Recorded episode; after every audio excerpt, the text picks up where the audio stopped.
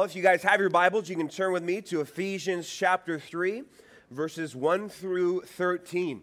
Uh, we're looking at a message this morning entitled The Mystery of Christ. And so uh, we are officially two chapters in uh, to this book of Ephesians. I, I got to be honest with you guys.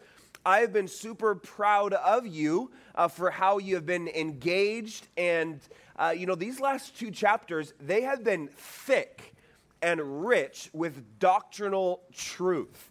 Uh, what we have been going through is not for the faint of heart. Uh, and uh, I don't know, you know, how much experience you guys might have with other youth groups. I would think for most of you it would be pretty limited. But uh, I can tell you, as a junior high ministry, it's not too common uh, for someone to walk through the book of Ephesians with seventh and eighth graders. Uh, oftentimes, people have the perspective that you guys can't handle it. Uh, they, they, there's many churches out there that have the perspective that, well, we're just going to do a, a five to 10 minute Bible study, and then we'll do the rest with games, because that's really going to keep their attention. There's a lot of thought out there that people your age uh, can't hold the attention for a, you know, we go through 45 minute Bible studies weekly. Every Sunday that you guys are here, we're getting into the Word of God and going through a 45 minute Bible study. That is almost as long as what your parents are going through with Pastor Jack. And we have seen that you guys most certainly can handle that and that it's good for you. It is good for you to hear the Word of God and know the Word of God. And um, I just want to I just want to tell you guys how how awesome it has been as we have gone through these two chapters because even the topic for today, the mystery of Christ. This is a heavy hitting topic that they talk about in seminary and, and, uh, and places uh, of, of higher learning. Uh, but we don't want to just give you guys the John 3:16 stuff. Now, do we need to know the John 3:16 stuff? Absolutely. But there's so much richness in the word of God and I believe, as your pastor, I would not be doing my job and you good uh, with, with just doing the surface level stuff. And so, uh, what we've been doing is kind of just opening up the Bible and going through it verse by verse.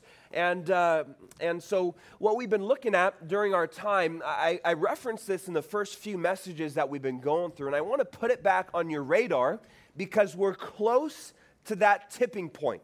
Remember, the book of Ephesians is broken up into two basic parts, and it's a balance between doctrine, that's teaching of the Bible, with duty, that's action that should come from the Bible.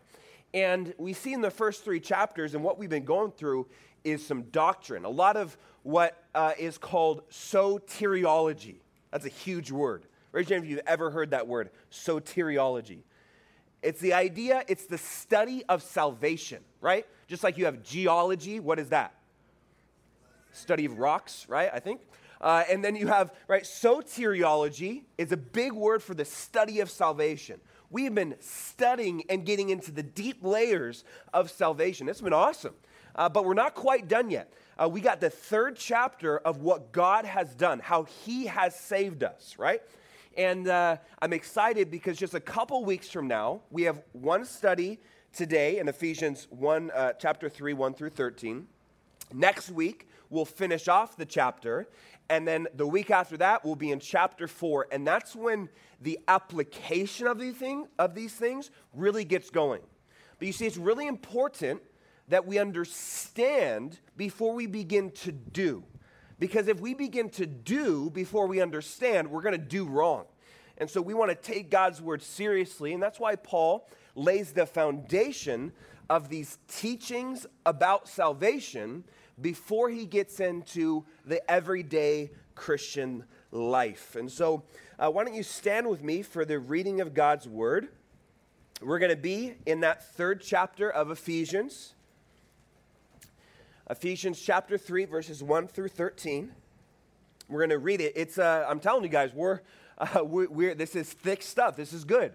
But I believe, I truly and genuinely believe there'll be some of you today that will just check out because this is, this is, this is good, rich stuff. And if you don't pay attention, you're going to be lost and so confused, and God's not going to be able to speak to you.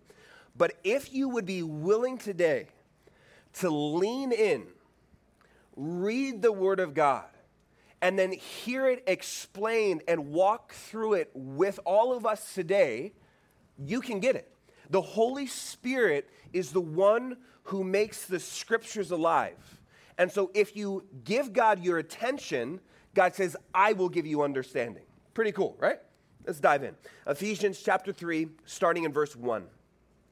For this reason, I, Paul, the prisoner of Christ Jesus, for you Gentiles, if indeed you have heard of the dispensation of the grace of God, which was given to me for you, how that by revelation he made known to me the mystery, as I have briefly written already, by which, when you read, you may understand my knowledge in the mystery of Christ, which in other ages was not made known to the sons of men, as it has now been revealed by the Spirit to his holy apostles and prophets. Verse 6 that the Gentiles should be fellow heirs of the same body and partakers of his promise in Christ through the gospel, of which I became a minister according to the gift of the grace of God given to me by the effective working of his power.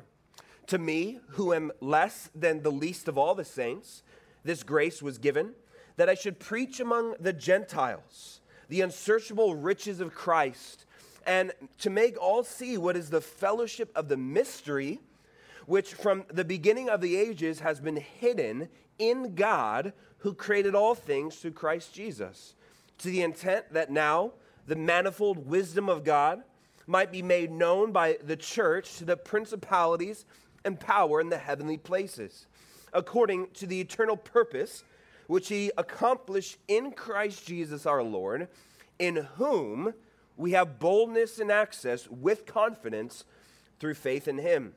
Therefore, I ask you, do not lose heart at my tribulations for you, which is your glory. God, we pray that you would bless the teaching and the preaching of your word. In Jesus' name we pray. Amen. You may be seated. So, you'll notice that four times within these 13 verses, the word mystery appears. And I want to explain uh, this idea of mystery. Here in Ephesians chapter 3 is not the only place this idea of the mystery of Christ or the mystery of God is mentioned, but we got to understand what we're talking about here.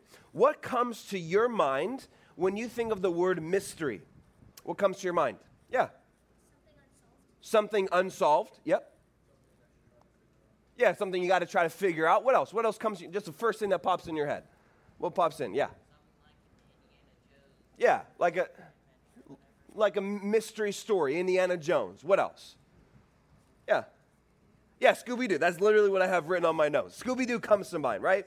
It's kind of like something eerie, something even scary something, excuse me, something that someone has to go and try to figure out, right? It's kind of maybe like a Sherlock Holmes mystery where you got to find the clues.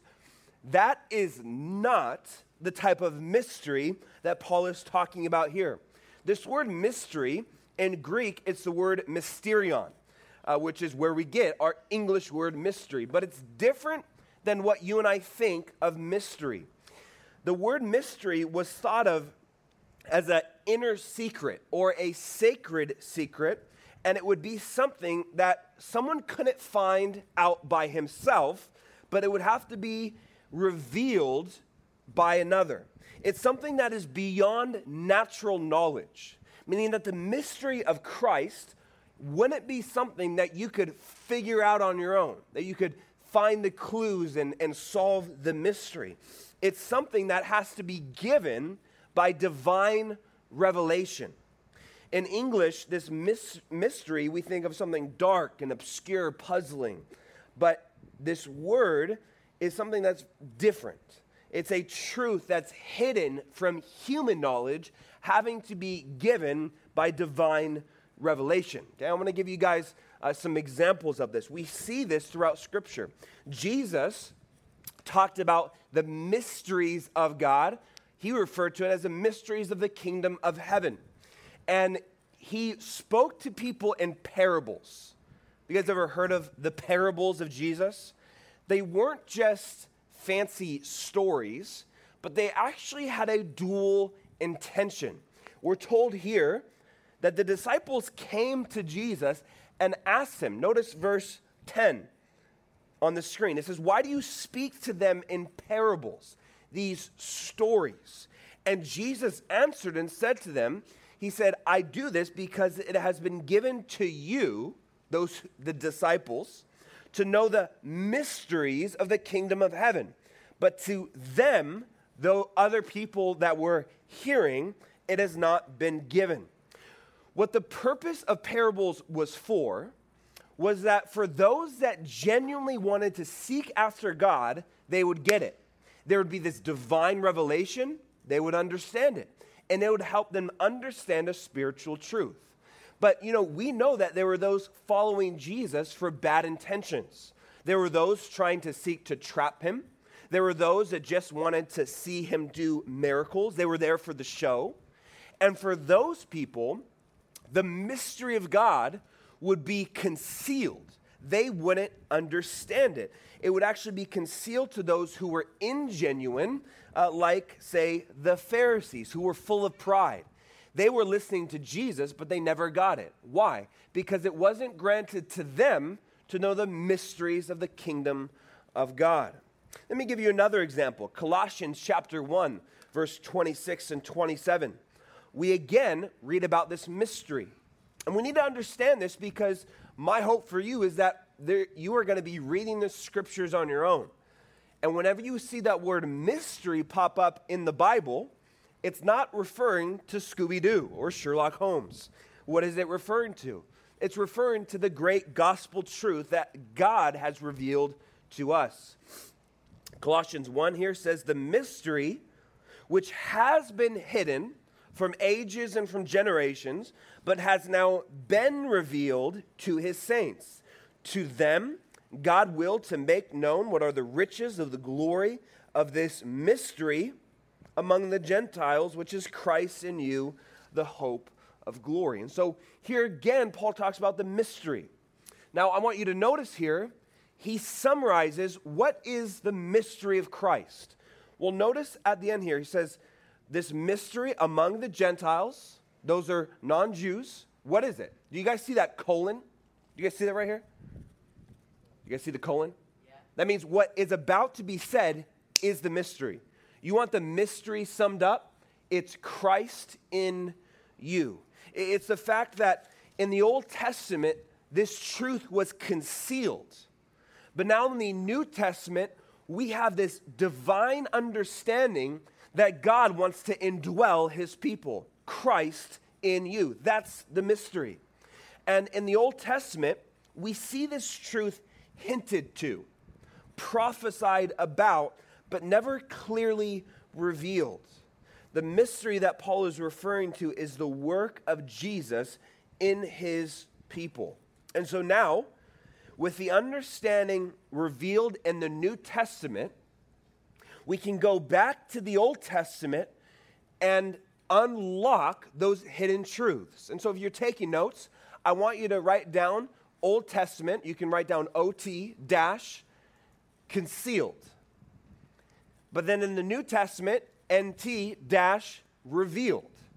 And so when we have the completed scriptures with the understanding of Christ in you, this mystery revealed, we then go back to the Old Testament and things start to make sense. You see, if you read the Old Testament without understanding Jesus, you're going to be very lost and confused. You're going to say, What's going on here? Why are they doing these sacrifices? What's this? What's that? But when you first read the New Testament, that's why I always encourage students first read the New Testament. If you've never read the New Testament, don't read the Old Testament just yet. Read through the New Testament because, in a way, that's going to give you that key that unlocks the understanding of the Old. It's awesome. It's very cool. This is that mystery. Peter talks about it in this way. 1 Peter chapter 1, verses 10 through, uh, I only have up to verse 11, so don't write down verse 12. Verse 10 and 11 says this Of this salvation, that's what you and I have, this mystery, the prophets have inquired and searched carefully, who prophesied of this grace that would come to you, searching what? and what manner of time the Spirit of Christ who was in them was indicating when he testified beforehand the sufferings of Christ and the glories that would follow. Check out what this verse is saying. As the Old Testament was written by those prophets, Jeremiah, Isaiah, Haggai, Hosea, Joel, all these Old Testament prophets, they had these glimpses. They had these previews. Have you guys ever seen a movie preview before? You know, you see these kind of best parts, but you don't know how it all comes together. And so in the Old Testament, they, they, they prophesied. That's why we can look back in the Old and know where Jesus was born. We can know that he was going to be born of a virgin. They had pieces, but they couldn't see the puzzle. But now in the New Testament, the puzzle pieces, the mystery that was hidden, has now been revealed. And you and I, we get to experience the fullness of this thing. Romans 16, verses 25 and 26. I told you guys we're going deep today, all right? Uh, you are not going to hear this teaching even in a lot of supposed Bible teaching churches, but we are doing it in junior high, all right? Romans 16, note it down. According to the revelation of the mystery kept secret since the world began, but now made manifest and by the prophetic scriptures made known to all nations according to the commandment of the everlasting God for obedience to faith. What was once made secret, kept secret since the world began through the prophetic scriptures, that's why it's so important to the Bible, is that it is through the Bible that God reveals the mystery of Christ. And now for you and I, it's no longer something unseen. But as we come to God by faith, what was unseen is now made seen. That's why we walk not by sight, but we walk by faith. Amen? Okay, so that's the mystery. Now, we needed to establish that before we dive in into the, the, the nitty gritty, as I love to say, of, of our passage today. And so, this mystery of Christ, I want you to note down number one, first point today. This mystery was revealed directly to Paul, first and foremost, by the Spirit. I want you guys to look at Paul as the, the one who spearheaded revealing this mystery. God chose Paul to be the front man to take what was hidden and make it known, not just to the Jews, but to the Gentiles. And that's really what became Paul's primary role was to go to the Gentiles and tell them what they did not know and reveal this mystery of Christ. All right? You guys following? Now, I want you guys to look how Paul starts off chapter 3. Look at the, this very first part. It says, For this reason. Do you guys see that in verse 1? Now, I want to point that, atten- that out to you because he's going to use that exact phrase again in verse 14. Okay, so look at verse 1. He says, For this reason. Then in verse 14, which will be the first verse of our study next week, he says, For this reason. For what reason? Why, why is he writing? Why does he care? Well, notice, for this reason, I, Paul, the prisoner of Christ Jesus, for you Gentiles this is the first time within this letter that Paul gives us insight that he is writing while under arrest and bound. Notice he says, I, the prisoner of Jesus Christ. He's not saying that as like a, Christ, a Christianese type of term. He's legitimately bound. Now, he's not in a prison behind bars. He is under house arrest in Rome, but he is chained to a Roman guard there were these Roman centurions that would take these shifts, and 24 hours he would be handcuffed, chained to a Roman centurion. Uh, he would be in the house, people were free to come visit him, uh, but he uh, was always with someone else. And you better believe that those guards were witness to about this mystery of Christ. But notice he says, for this reason, I am a prisoner. I, the prisoner of Christ Jesus, for you Gentiles. The reason that Paul was imprisoned was because he took this truth, this mystery now revealed, to the Gentiles. Now, he's not saying this for pity, because remember, the Ephesian believers were mostly Gentiles. And so he's not writing to them, oh, I'm a prisoner. Woe is me. No, he's writing to them not as a way for pity, but because he wants them to realize that he's not just a prisoner of Rome, because what does he say? He's a prisoner of who? Of Jesus. Meaning he understands that because he preached this mystery, that that is the reason in God's sovereign plan that he's in prison in the first place. And so Paul kind of shares with them at this point, kind of goes into them uh, uh, regarding this mystery in the first place and how it was personally revealed to him by Jesus and the Spirit of God. Notice, look at verse uh, 3. It says, How that by revelation that he made known to me the mystery. And then again, later in verse 4, that you may understand my knowledge of the mystery of Christ. You know, what's interesting about Paul is that no one preached to Paul and he got saved. Did you know that? Every one of us in this room, someone shared Jesus with us, and that's why we came to the Lord. There is some connection. There is some, because that's God's design. Even as we talked about the missionary stuff, right? God's word, God's mystery is meant to be passed down from person to person, from generation to generation. For Paul, he had a very different experience. You guys remember in Acts chapter 9? Who stopped Paul in his tracks on that road to Damascus? Was it a, was it a street evangelist? Was he out there preaching and then he says, Paul, come here, I got something to tell you?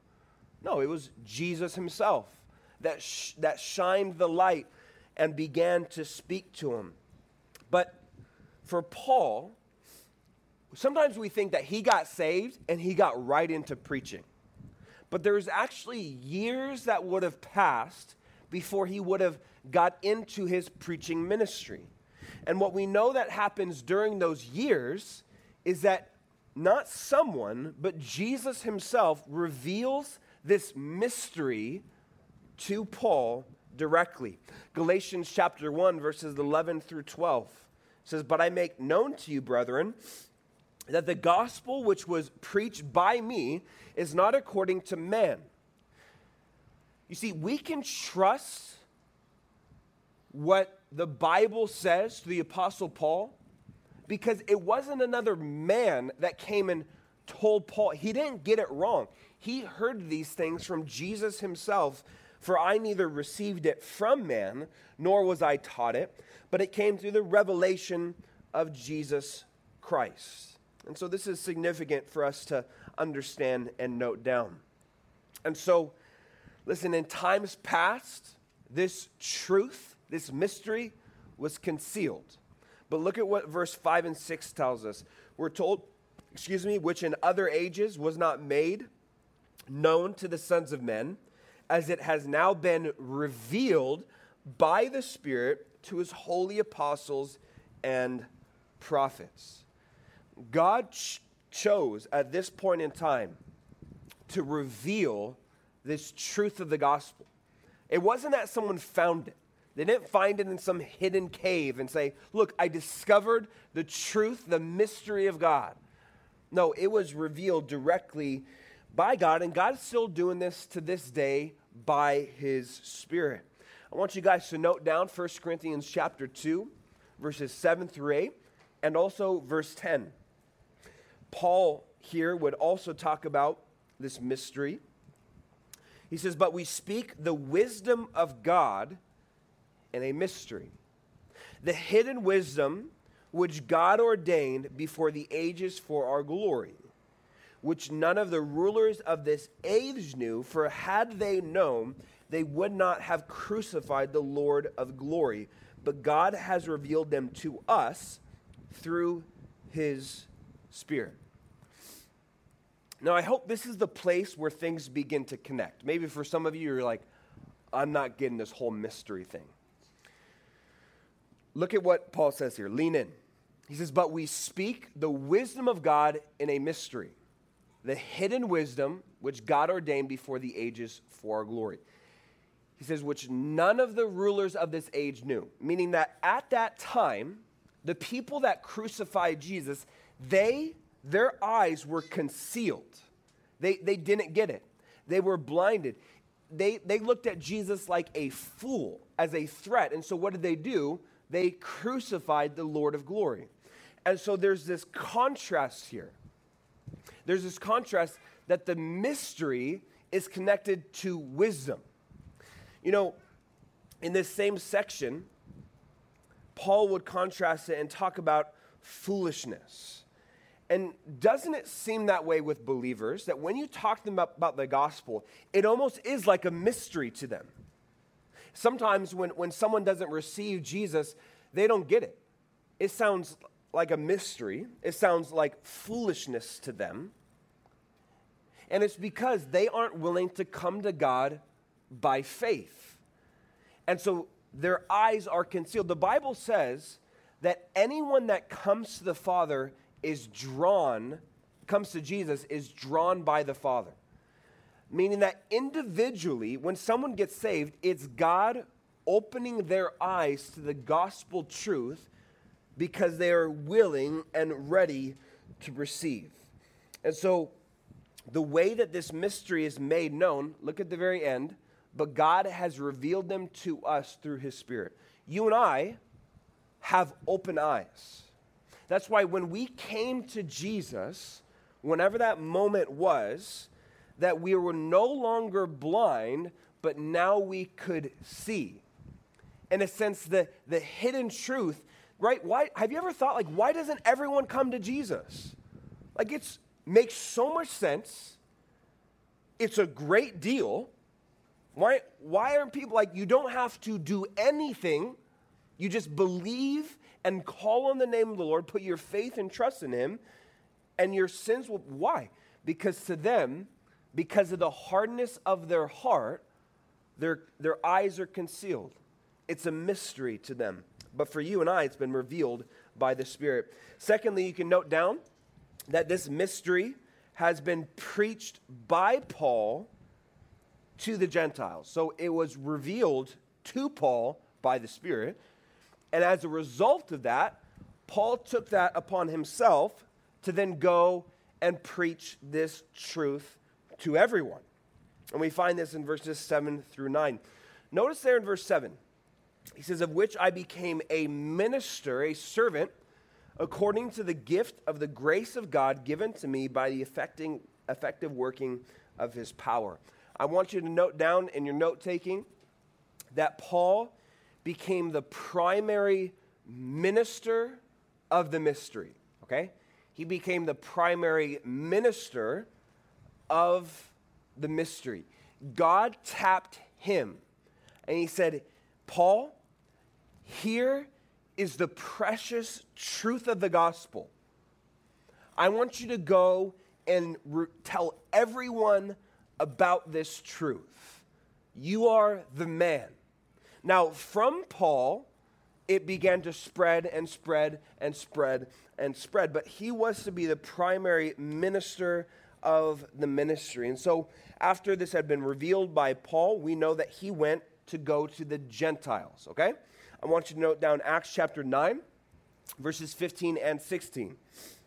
So, Paul had a really big heart for the Jews. Those were his people. He was a Jew's Jew. He was a Pharisee of the Pharisees, a Hebrew of the Hebrews, meaning he was all in. But Jesus stopped him in his tracks, and so he had this heart for them. But his role was really not to preach to the, his brethren, but was to go out into the rest of the world and tell them about Jesus. This is Acts 9. This is when he gets saved um, God speaks to a disciple named Ananias and says, Ananias, I want you to go to Paul and I want you to pray for him. I want you to be there for him. Ananias says, God, you're crazy. That's the guy that kills Christians. And he says, Listen, he says this to him. He said, But the Lord said to him, Ananias, go, for he, being Paul, is a chosen vessel of mine to bear my name before, what does it say? Gentiles. He says, I want you to go to Paul because I have plans for him to go to everyone. Okay? So that was Paul's role. That was his, his job. Now, notice what he says about himself. You guys still have your Bibles open? Yes? Look at verse 8. Look at verse 8. He says, To me, who am least than all the saints. Paul, when talking about himself, describes himself as least of all the saints. Now, listen, every believer is described as a saint. Sainthood isn't just for like the most holy people. You, if you're a Christian, you're a saint. I'm a saint. Now, it doesn't mean people should bow down and make little pictures of us and, and pray to us. Uh, they need to go directly to Jesus. But Paul described himself, notice, the least of all the saints. Why would he do that? Because you and I, we know Paul is a pretty great believer who gave us so much of the New Testament, who, who has instructed us in the ways of God. Now, he doesn't say this to get pity, but he wants to remind the Ephesians and what we can be reminded of today is the greatness of God. How God took someone who sought to persecute the people of God and used him to bring that same truth that he sought to destroy to people to save them. Remember, Saul was after Christians. He sought to imprison them and he consented to Christians' murder. But God now takes that same man and uses him to do something amazing. 1 Corinthians 4, verse 1 and 2 says, Let a man so consider us as servants of Christ and stewards of the mysteries of God. So Paul looked at himself as a steward over the mysteries of God. That's a, a caretaker. It's kind of like this picture, as if God had, had taken his, this mystery, this precious truth, what Jesus died for, and said, Paul, I, I, I want you to take this. It's, it's the mystery of Christ. I want you to take this. I want you to hold on to it and take care of it. I want you to tell everyone about it.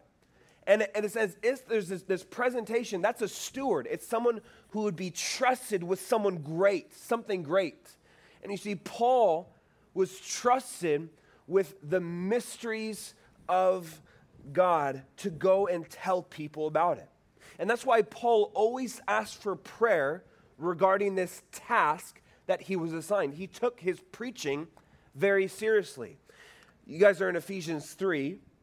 I want you to go to the very end of, of the book of Ephesians, which should be like two pages over. It's two pages in my Bible. And I want you guys to look at Ephesians chapter 6, verse 18 19, and 20, because it's this very topic that Paul actually asks the Ephesians to pray for him. He took this job of his so seriously. Look at verse 18. He said, praying always with all prayer and supplication in the Spirit, being watchful to this end with all perseverance and supplication for all the saints, and for me, pray for me the utterance, that utterance may be given to me that I may open my mouth boldly to make known, what does it say? The mystery of the gospel, for which I am an ambassador in chains. He says, That's why I'm chained up, that in it I may speak boldly. I love this. I love Paul. He's like, Hey, I'm chained because I talked about this mystery, and I would like you to pray that I may have more boldness to talk about it more. He's like, I'm already chained. I'm going through Roman guards. They're taking these shifts. I'm, I'm, I'm, and, and God's doing stuff. And so he's asking for prayer that he might more boldly proclaim the mysteries of God. Now, I love how he describes it here. Check out, there's a lot here, and we don't have time to dive into it all. But I love how he describes what he's preaching. Notice the topic of his preaching in verse 8. Look at the end of verse 8, okay? It says, that I should preach among the Gentiles the unsearchable riches of Christ. Everyone say unsearchable. I want you to, if you guys have your own Bible, note that, write it down, highlight it, underline it, circle it. The unsearchable riches of Christ. I love how he explains that. Unsearchable. It literally means riches that cannot be traced, unfathomable, incalculable, infinite. He says that the rich, meaning what you have in this mystery, the riches of Christ, you can never come to the end. That word uh, unsearchable can also be translated untraceable, meaning that you can't ever discover the end of how great this mystery is according to the riches of Christ. Meaning, this, this precious truth, this mystery that God's revealed, is unsearchable. It, there is no end, which is pretty awesome. Third and finally, our last point today is that this mystery has not only been revealed to Paul, been preached by Paul, but kind of interesting, he goes a different direction. It's also been witnessed to angels by the church. And I'll explain what we're talking about. Notice verse 10. It says, To the intent that now the manifold wisdom of God might be made known by the church to the principalities and powers in the heavenly places. This is really cool. Let's start with principalities and powers in the heavenly places. You guys have your Bibles open? Look at verse 10. Principalities and powers in the heavenly places. Now, if you were to ask me, if you were to ask any normal, you know, regular type of person, like what, what does that mean? I didn't know. I had to go and be like, okay, principalities, powers, and heavenly places. What, what is that exactly referring to? It's like, okay, I know some of those words, but what, what is this referring to? it's referring to the angelic host. Not only angels in heaven, but even fallen angels, including Lucifer. I want you guys to check this out. Essentially, what's being said here by Paul is that the mystery of Christ revealed shows the incredible wisdom of God to the created angelic beings. They have stood back and watched the story of redemption unfold and they are like they're like popcorn in hand amazed about what God has done in Jesus and by the church. The angels are in heaven and in hell in a way and they are watching this incredible story that God is building by the church. Started with Jesus and has been building bigger, bigger, greater, more and more people added, lives changed. And, and really, the angels are like, this is incredible. It's showing and displaying to them the manifold wisdom of God. I want you to note this down.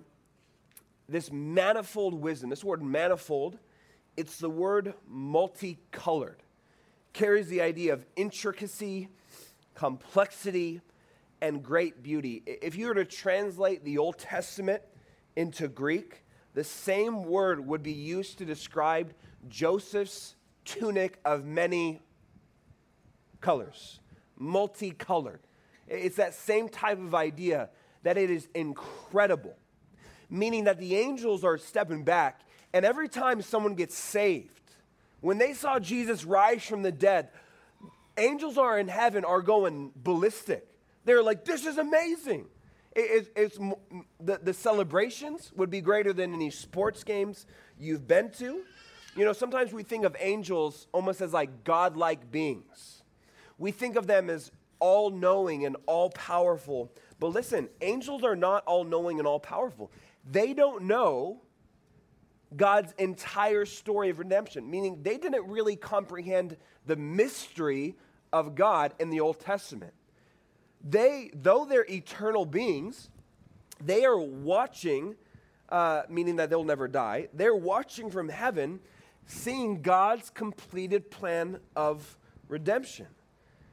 You know, I referenced this passage earlier, but I want you to note it down. 1 Peter 1:12 shares this truth with us.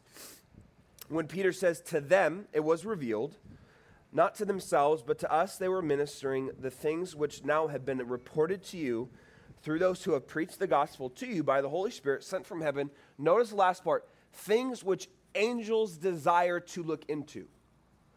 This salvation that you and I have that sometimes can become so common they're like, oh, yeah, Jesus saved me.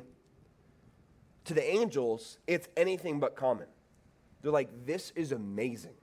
Meaning, before Jesus came, the angels are, are, even, are even thinking about these things. They're having roundtable discussions. What is God doing? How is this? How's he going to? Because listen, angels are meant, are designed by God to be ministering spirits to you and I. Sometimes we think of angels just so busy worshiping God that they don't care about what's happening here on earth. No, they care and they are very involved. Luke chapter 15, verse 10, I love this picture. It's typically a reference when someone gets saved. Luke 15, 10 says, Likewise, I say to you, there is joy in the presence of the angels of God over one sinner who repents.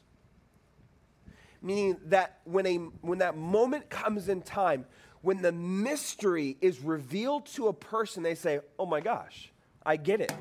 I want Jesus. I'm going to I'm going to repent of my sins. I'm going to come to him. That in heaven, in a way, there is a party happening. The angels are saying, Woo! That's awesome. Oh my gosh, did you just see what happened? I didn't think he was going to do it. I thought he was going to, I thought he was going to, I was thinking it was going to be another altar call that was going to take him at least two more. No, that, that one did it. Okay, that's awesome. He's going to be in heaven with us. They are involved and engaged, and they see God's wisdom unfolded and worship. And I think similarly, demons see, see someone get saved, and rather than party, they get bummed out. They get, man, another one. Dang, God is good at this. Is, oh my gosh, the wisdom of God. And so, by the greatness of this eternal purpose, it's by the church, what's happening even here today, that is a witness to the angelic realm of the wisdom of God. And so, by our faith in Him, you and I have this access, this boldness with confidence through faith. Because what was concealed, has now been revealed. Though we were blind, now we see. And so let's look at the concluding verse here in verse 13. You can look on the screen or look in your Bibles. Ephesians 3:13 says, "Therefore, he comes to this conclusion. He talks about this whole mystery thing. He gets all excited about it. And he says, "Therefore, I ask that you do not lose heart and my tribulations for you, which is your glory. Paul summing it up here, he says, he says, Look, yep, I'm, I'm chained. I'm a prisoner of Christ. He says, but listen. He says, it's all good. Why? Because the mystery of God has been revealed to me. I've been given the opportunity and privilege to preach the mystery. And even the angelic host itself looks upon what God is doing and has no response but to worship God because of his great things that he's doing in me, that he's doing in you. And so he, he shifts their perspective and he says, Look, don't lose heart. And so you and I sometimes, our salvation, as I mentioned, it can become common, it can become something we get used to. But that's not how Paul looked at it. He could just go on and on. And so the mystery of Christ has been revealed to you and I. May we lean in and live it. Amen? Let's pray. Father, we are so grateful that you've opened our eyes to the gospel truth. The fact that you, a man, you being God, became a man, came in the likeness of men. Lord, that you lived that life that we couldn't live perfect, sinless, spotless, holy, pure. You died upon that cross. You rose from the grave. You breathed the Holy Spirit into your apostles. You ascended into heaven. And Lord, that, that message is meant to go on and on and on. That through those 12 men that you poured into, the whole world would be flipped upside down. And so, God, this is the message that the world needs. This is the message that we need. God, we pray that as you have revealed it to us, we know it wasn't us. We, we didn't stumble upon this. We didn't do a Google search and, and, and, and find something. It was you who revealed it to us by your Spirit. Maybe you used a person, maybe use mom or dad, uncle, a pastor, a teacher, a Bible verse, Lord, but you initiated. And Lord, as a response, we want to go and, and, and represent this mystery because it's been revealed. Men and women, boys and girls, they can know it. But how will they know it unless someone goes, unless someone tells them? Though that you would put in us a seriousness that we might be stewards as well of the mysteries of God, that we would be found faithful. That salvation would be something we couldn't stop talking about. Just as the angels in heaven rejoice, amazed at the wisdom of God, what He is doing, what He has done. Lord, would, would in a sense, heaven, Lord, meet us in this place that we might do the same. We love you and pray this in Jesus' name. Amen.